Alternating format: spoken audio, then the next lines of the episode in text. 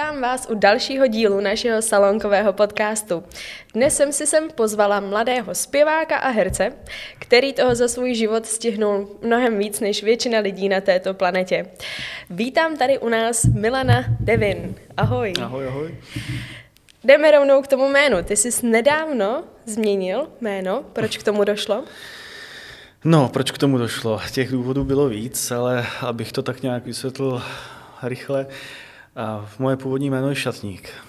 A když vlastně si nad tím člověk zamyslí, tak zpívající skříň na oblečení, to úplně nefungovalo, když jsem pak četl nějaké články, eh, šatník řekl, šatník zpíval, šatník tohle, šatník tamto, tak jsem si říkal, že už, eh, že už mě to nějakým způsobem nebaví, stala se z toho spíše osobní věc a když jsem si říkal, že to takhle nechci, Um, loni jsem měl vystoupení na motosrazu a na velkém plakátu šatník a já jsem si říkal, tam, byla, tam byl ten program a teď to šatník a jsem si říkal, to vypadá, když se tady něco prodává. A poslední taková ta byla, když jsem si ve skontu objednával skříňku do kanceláře a paní se mě ptala na jméno, abych si to tam mohl vyzvednout, tak jsem říkal šatník.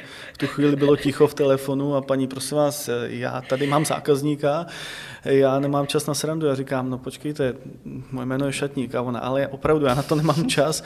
Já říkám, co je na tom, že si šatník chce objednat skříňku v Asku nebo ve Skontu, nebo kde to bylo. Takže už jako bylo to, bylo to vtipné, hodně mě to nějakým způsobem takhle následovalo, už hlavně od školy samozřejmě tak jsem se zařekl, že udělám takovou tlustou čáru a začnu úplně jinak, jiným směrem s novým jménem. jsem ráda, že máme takhle vtipný úvod hnedka. a ty se věnuješ hudbě už od malička. Je tomu tak. Pamatuješ se na ty začátky? No, a já si na to pamatuju dobře, hlavně moji sousedi teda, ty to odnášeli nejvíc. Ono to je tak vlastně, že já někdy od tří, od čtyř let jsem začal vnímat hudbu jako takovou. Doma se pouštěli hlavně kvíni, každý den to mamka poslouchala. A táta jezdil, jezdíval za minulého režimu hrát tady různě po vinárnách, na čaj a tak dále. Takže trochu to tam bylo šmrcnuté tím, že doma byl nějaký hudební nástroj. A pak ještě občas jezdíval na různé narozeniny hrát a tak jsem to vnímal. No a někdy kolem, když mě bylo tak nějak těch deset, tak jsem začal vnímat klávesy a pak jsem šel na střezinu. To mě upřímně nebavilo, protože jsem se musel učit hudební nauku, takže jsem mhm. utek, protože já jsem víceméně sluchař, takže já si to zahraju i bez těch not. Takže jsem šel tou snažší cestou, což teď samozřejmě občas litu, ale aktivně někdy od těch 12 let jsem začal hrát a vlastně od 14 let mě táta koupil kytaru a říká, hele, já se chci vrátit k tomu, co jsem dělal dřív, nauč se na kytaru a začneme hrát. A tam bylo to, že jsem jezdil na brigádu za 50 korun na hodinu a když jsem odjel svoji první svatbu, tak jsem měl za 5 hodin 17 stovek. A co si říkám, aha, to je zajímavý, takže jsem začal víc do toho šlapat a tím se to začalo nějakým způsobem rozvíjet. Mm-hmm, to je hezký. Ty už jsi zmínil uh, Queeny a to o tobě je hodně známo, že jsi velký obdivovatel mm, Queenu a Freddieho Mercuryho. Mě zajímá, co tě k ním tak táhne, nebo k Freddiemu tak já si myslím, že jako malý jsem si v tom Freddym udělal nějaký si vzor, nějakého toho hrdinu, že každý dítě má nějakého hrdinu, ještě Batman byl vedle toho. Jsou podobný docela. To je pravda. A, a tudíž eh, jsem chtěl být jako on, měl jsem ty plagáty, líbilo se mi prostě, jakým způsobem fungoval na tom pódiu, bylo to něco jiného, vnímal jsem jako dítě, že ten umělec je jiný od ostatních a nějakým způsobem jsem chtěl být jako on. Škoda, že naši neměli tenkrát kameru, prý jsem nahatý, vyskakoval z poza gauči a zpíval Akatsufi, I want to break free. A, a, takže jsem v něm viděl vzor, jakýsi vzor a chtěl jsem jít v nějakých těch šlépějích po té hudební stránce. takže, takže tím to asi začalo, že mě ovlivnila ta její hudba víceméně. Uh-huh. A nějaký třeba vlastnosti Freddyho, který máš rád?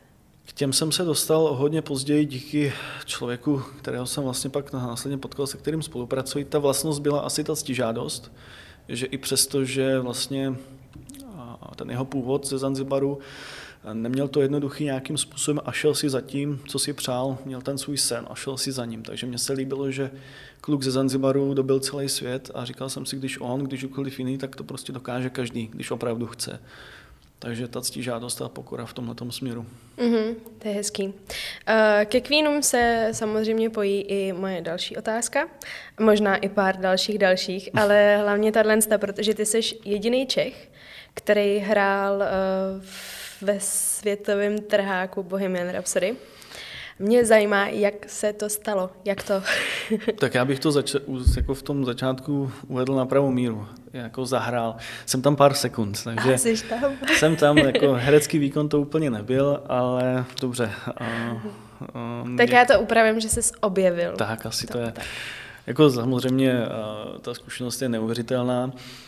Byli jsme tam čtyři natáčecí dny, ale jak jsem se k tomu dostal, to je taky zlouhavý. Já jsem v roce 2014 byl režisérem světového turné australské kapely v západní Americe, jeli jsme celý západ. A ten manažer té společnosti tak u jednoho oběda říkal, hele, ty vypadáš jako David Bowie, ne, zpíváš ho? A říkám, ty, abych se přiznal, nikdy jsem to neskoušel. Říká, až přijdeš domů, zkusí udělat make-up, někoho si zavolej, udělej nějakou fotosession, naspívej, pošli mi to a třeba uděláme kapelu. Tak mě to hodně motivovalo, takže jsem přijel domů po tom turné a oslovil jsem Barandov, tím mi dali kontakt na Nevenu Týlovou, která vlastně česká vlastně make-up artistka, dělá ten make-up pro různé umělce a hlavně myslím v 94. dělala make-up přímo Bovímu. Mm-hmm. Takže přijela za mnou do Třebechovic vlakem, tam jsme si pronajali kulturák a tak mě dělala to líčení. Myslím si, že mě fotil Jakub Misík, mm-hmm. hradecký, je, teď, hradecký. jestli si to pamatuju dobře.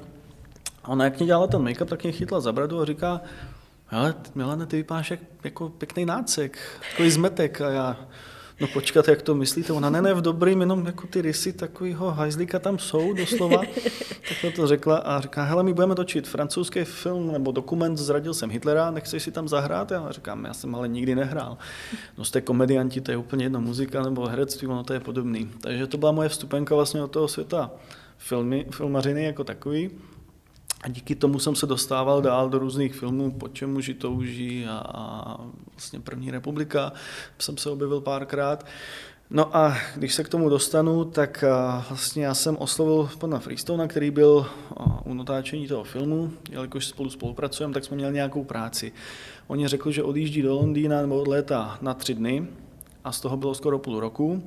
Tudíž jsem se za ním chtěl podívat a říkám, hele, nešlo by si v tom filmu nějak zahrát? A on, to ti nezaručím, sežnu nějaký kontakt. Tak mě dal vlastně e-mail na oficiální casting 20th Century Fox, ať tam pošlu nějaký fotky. No a já měl jenom ty v tom nacistickém úboru, takže jsem je tam poslal, no a zrovna se jim to hodilo, že budou točit scénu v Mnichově, takže si mě vzali jako prostě Němce opět, takže mě pro, ta německá záležitost mě pronásleduje. Ti neodpáře.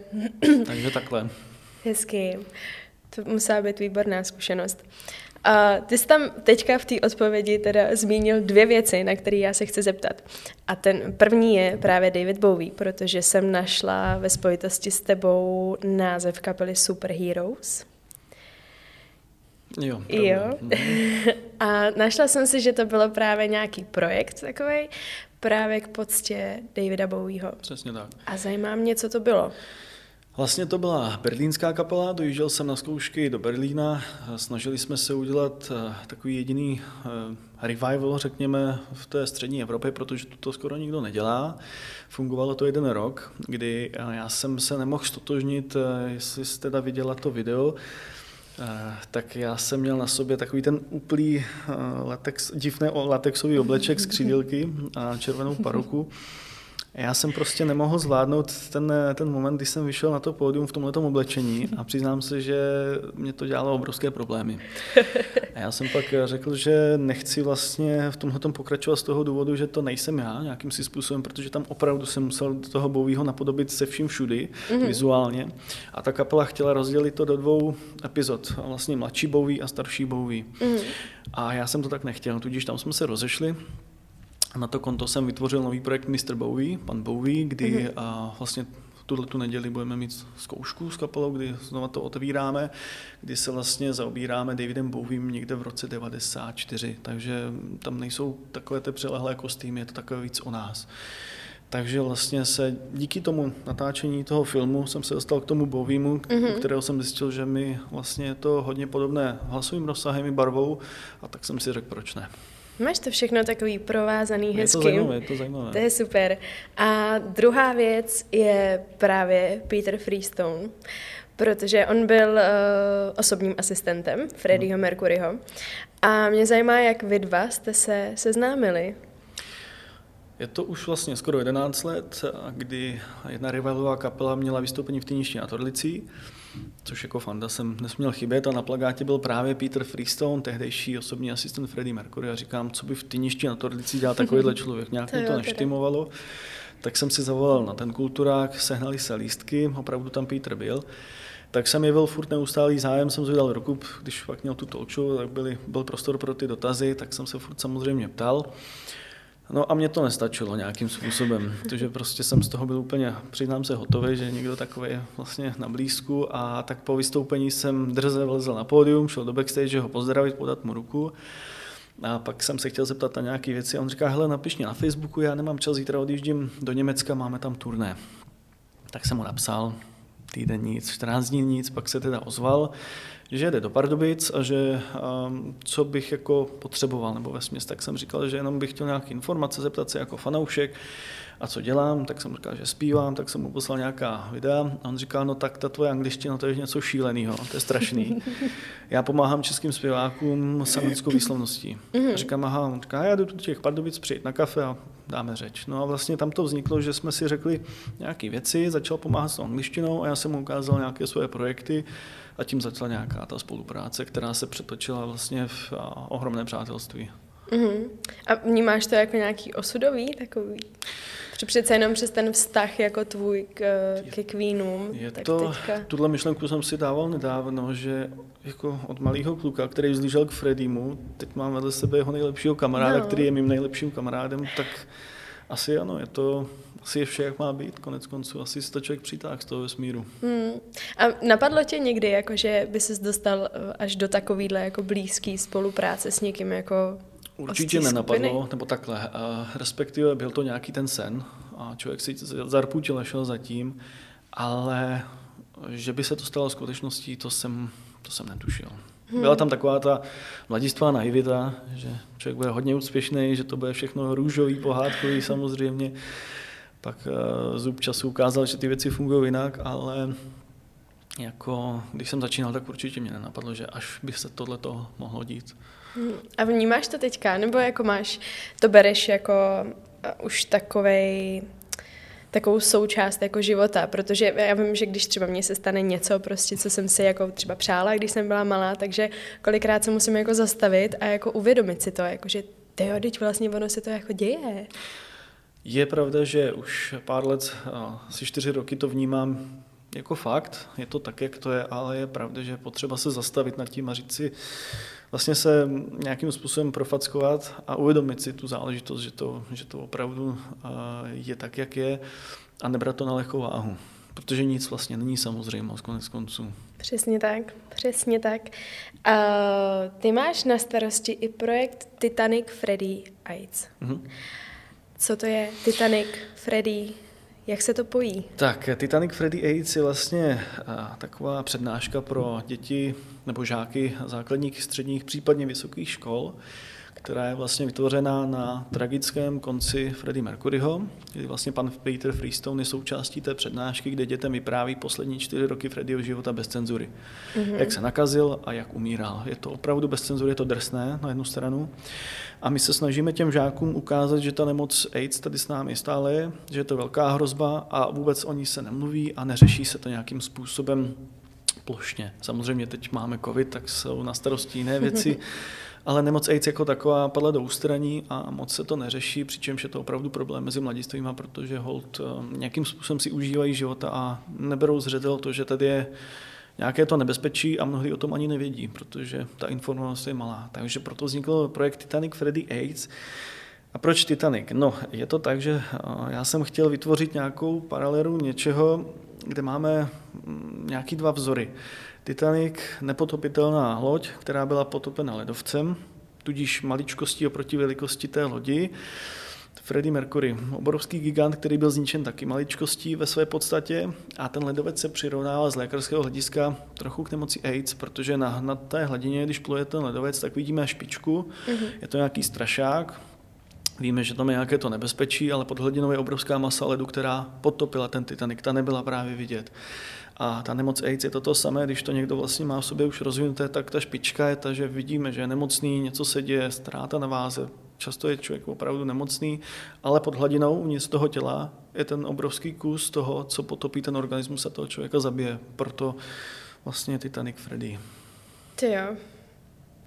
To mě překvapilo. To je fakt jako hrozně v úvozovkách jako hezký, hezká spojitost mezi tím. My se těm dětem snažíme tímhle tím způsobem, nechceme to dělat jako z té učebnice, že přijdeme a budeme jim říkat AIDS tohle, AIDS tamto, my nepoužíváme lékařské termíny, používáme pouze tu zkušenost pana Freestona mm-hmm. a díky těmto vzorům se jim snažíme vštípit to, že je to vlastně věc reálná a jdeme na to oklikou tak, aby to pochopili a bylo jim to, bylo jim to blížší, protože když bychom přišli s učebnicí, tak to ty žáky zajímat vůbec nebude samozřejmě.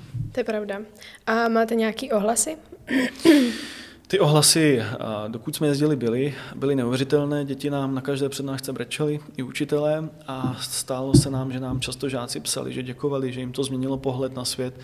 Dokonce jednou nám volal ředitel, že byl tam problémový žák, který přednášku viděl, byly s ním opravdu velké problémy, doma nefungoval, nekomunikoval s rodiči a díky té přednášce se vlastně otočil ten jeho způsob um, fungování začal se zajímat a začal být úplně jinak nastavený a ta přednáška mu hrozně pomohla se z toho problému dostat a nějakým způsobem jít si za svými sny. Protože i vlastně při té přednášce těm dětem vyprávím svůj příběh, že kluk z vesnice chtěl něco dokázat, snažil se a že to vlastně jde, když se chce. Takže i ty děti motivujeme, ať si jdou za svým snem a nenechají se strhnout jakoby z toho stolu dolů. Mm-hmm. A že ta přednáška má samozřejmě víc těch aspektů, nejenom o té nemoci AIDS. To je fakt hezký.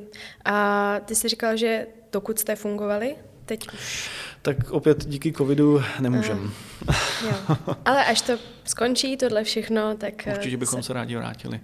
To jsem ráda, protože to je opravdu super. A další věc, na kterou bych se chtěla, nebo ke který bych se chtěla vrátit a týká se teda taky bohužel eh, toho covidu, ale je to projekt Jsme v tom všichni spolu. A já doufám teda, že to všichni viděli, aspoň teda jako hradečáci, protože ten videoklip je točený jenom tady v Hradci, mm-hmm. na velmi krásných místech a objevilo se tam spoustu známých eh, lidí, ať už tady z Hradce Králové, jako David Dvořák, Radek Smoleňák, tam je, a pak tam je Martin Harich, ano. Kamila Nývoltová, ano. a Natálie, Natálie Grosová. A já se chci zeptat, jak vzpomínáš na... Já jsem teda si říkala, že se zeptám, jako no teď, když už je to jako za náma, tak jak na to jako vzpomínáš, ale on ten covid jako za náma úplně není, hmm. tak se jenom zeptám, jak vzpomínáš jako na to období, kdy se ten projekt dával dohromady a vlastně na celou tu, tu jako etapu, kdy to bylo všechno jako vlastně zavřený, ta kultura byla jako vypnutá.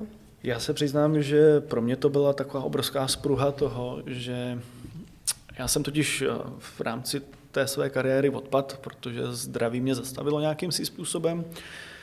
Ten rok jsem pocitoval, že jsem tak nějak úplně k ničemu a že to nikam nevede a, a tak nějak vlastně kolem Vánoc vznikl tenhle ten nápad, kdy jsem oslovil partu úžasných, šikovných lidí tady v Hradci. A to natáčení, já na to vzpomínám strašně, strašně rád, protože my jsme vlastně, až teď jsem si uvědomil, že jsme dokázali něco, v tak strašně těžkou dobu, kdy všechno bylo zavřené, ty možnosti byly ještě horší, než jsou teď. A nám se podařilo získat ty lidi dohromady, stmelit je a udělat tento projekt. Tudíž to beru jako takový, takový souboj s něčím v vozovkách ne nemožným, ale bylo to opravdu mnohdy náročné, ale zvládli jsme to, hodně nás to naučilo, posunulo nás to někam, jak kolegu, který točí, tak vlastně to, co jsme si neměli představit, že by šlo, tak jsme se tím hodně naučili. A ta spolupráce s těma lidma byla úžasná. Prostě každý chtěl v tu blbou dobu něco udělat a něco prostě vytvořit. A to, ta zapálenost byla neuvěřitelná. A ten přístup a ty možnosti a vlastně ta přívětivost všech, tak to prostě, to jsem neočekával. A pro mě to byla tak nějaký trochu vstupenka se ukázal Hradci, protože jsem se tu sice narodil, ale vůbec jsem tu nefiguroval, takže mm-hmm. na jednu stranu pro mě to byla možnost říct takový to dobrý den, jsem tady, jsem a, tady. a rád dělám hudbu a baví mě to. Takže to je hezký. vzpomínám to strašně rád. Jako musím říct, že uh, ta energie jako z toho, z toho klipu úplně jako tříská, úplně to je jakoby fakt jako hrozně hezký. Hrozně hezký. A teď přemýšlím, co jsem k tomu ještě chtěla říct. Jo, uh, on to byl charitativní projekt, pokud vím. Tak, ono to mělo dvě roviny. Mm-hmm. Bylo to vlastně hlavně, aby jsme pozdvihli společnost, ať se zvednou hlavu, a zároveň vlastně vedle toho to byla charitativní záležitost, přesně tak. Mm, a to bylo na uh, hemato-onkologickou kliniku? Přesně dětskou? tak, ale to vlastně dětská klinika Hradec Králové v oddělení hematonkologie. Asi jsem to neřekl správně, protože ono to je, no, mají to takové složité, ale vlastně jsme chtěli výtěžkem toho proma pomoct dětem, který potřebují různé přístroje na té hematongologii, tudíž uh-huh. to mělo tento charitativní přesah. Uh-huh. A máš nějaký výsledek z toho? Výsledek eh, vlastně není to tak eh, dávno, co se vlastně ukončila sbírka a vybralo se 50 tisíc korun v rámci toho promá, což si myslím, že je úžasný výsledek. Takže se tam pak přidávaly nějaké koruny a poputuje to na nějaký nový přístroj mm-hmm. těm dětem, takže si myslím, že to je úžasné. Hezký, to je super. Tak a teďka se pojďme podívat k tomu, co děláš teď. takže jak trávíš svůj čas? No, nebudu lhát, eh, v hudbě to úplně není, protože samozřejmě a ta doba je taková, že člověk nevidí tu cestu dál, a nevím, co bude zítra, tudíž té hudbě se věnuji sporadicky, což je špatně samozřejmě, protože člověk rychle odpadá, takže se musím bičovat. Takže dodělávám si doma věci, pergolu a takovéhle věci, takže se snažím spíš ty resty, které člověk ne, nestíhal v rámci té práci, tak teď dodělat a nějakým způsobem se k tomu zase vrátit naplno. Postavili jsme si nahrávací studio a zároveň zkušebnu, takže máme takový ten opravdu takový ten muzikantský sen doma a umožňuje nám se to setkávat prostě kdykoliv zachcem. Zapneme jeden čudlík a můžeme nahrávat a zkoušet, takže je to teď takový ten standby režim, kdy se ohlížím, co dál, jakým způsobem, ale určitě bych nechtěl zanevřít nad tímhletím, takže chci přečkat tu bouřku. Už to sice trvá dlouho, ale věřím, že to jednou přejde. Hmm. To je hezký, jak se většina chlapů stala jako kutilama během, během toho covidu. Že já mám spoustu kamarádů, kteří jako začali si dělat úpravy na baráku, nebo si jako něco stavěj. to je hezký, že jako to vrátilo zase zpátky jako k, tě, k tomu řemeslu. Je pravda, že teď taky to vydám kolem sebe. Já jsem si vždycky snažil dělat věci sám, protože u toho člověk vypnul hlavu. Jedna věc je, začal jsem dělat takový stolky z pařezu, to mě chytlo. Fakt? Vůbec jsem k tomu nikdy jako neměl úplně vztah, ale zkusil jsem to úplně náhodně. Takže když mám čas, tak dělám stolky z pařezů a je to takový, je to fajn, je to úžasný odreagování na jednu stranu. Hmm, takže šatník dělá stolky. Šatník dělá stolky, no. Zavolej pak zase do skonta, že jim prodáš stolek. A ty máš i produkční společnost. Přesně tak. A na co se zaměřujete úplně přesně? Um, dokud ta situace byla pořádku, takže jsme dělali eventy na klíč, mm-hmm. vlastně dělali jsme městské akce, různé slavnosti, team buildingy a teď se to spíš převažuje, takže a ta režie produktů, různých produkce jako taková, spolupracujeme externě pro BBC a Channel 5, takže kolega točí a nějakým způsobem ho kibicu, a co tam chci a nechci, takže ta režie a produkce, takže spíš ten směr té týmí společnosti chci, aby se hrnul trošku jiným směrem. Takže opět zase na jednu stranu ten covid beru tak, že mi to dalo čas přemýšlet, samozřejmě asi každému a uvědomil jsem si, co chci a nechci a ta změna tam prostě přichází nějakým způsobem, takže nemůžu říct, že ten covid z mého hlediska je jenom to špatné, dalo mě to prostor o, změnit ty věci, které jsem chtěla, které se mi nelíbily, ale nebyl na to prostě prostor. No. Mm, jo, tak to zastavení je občas důležitý. Určitě, hodně. A moje úplně poslední otázka a bude směřovat k tomu, že ty jsi uh, hodně procestoval, furt někde poletuješ, ale furt zůstáváš vlastně v Hradci. Mm-hmm. Netáhlo tě to někdy jako přemístit se někam, i třeba jenom do Prahy nebo kamkoliv jinam na světě?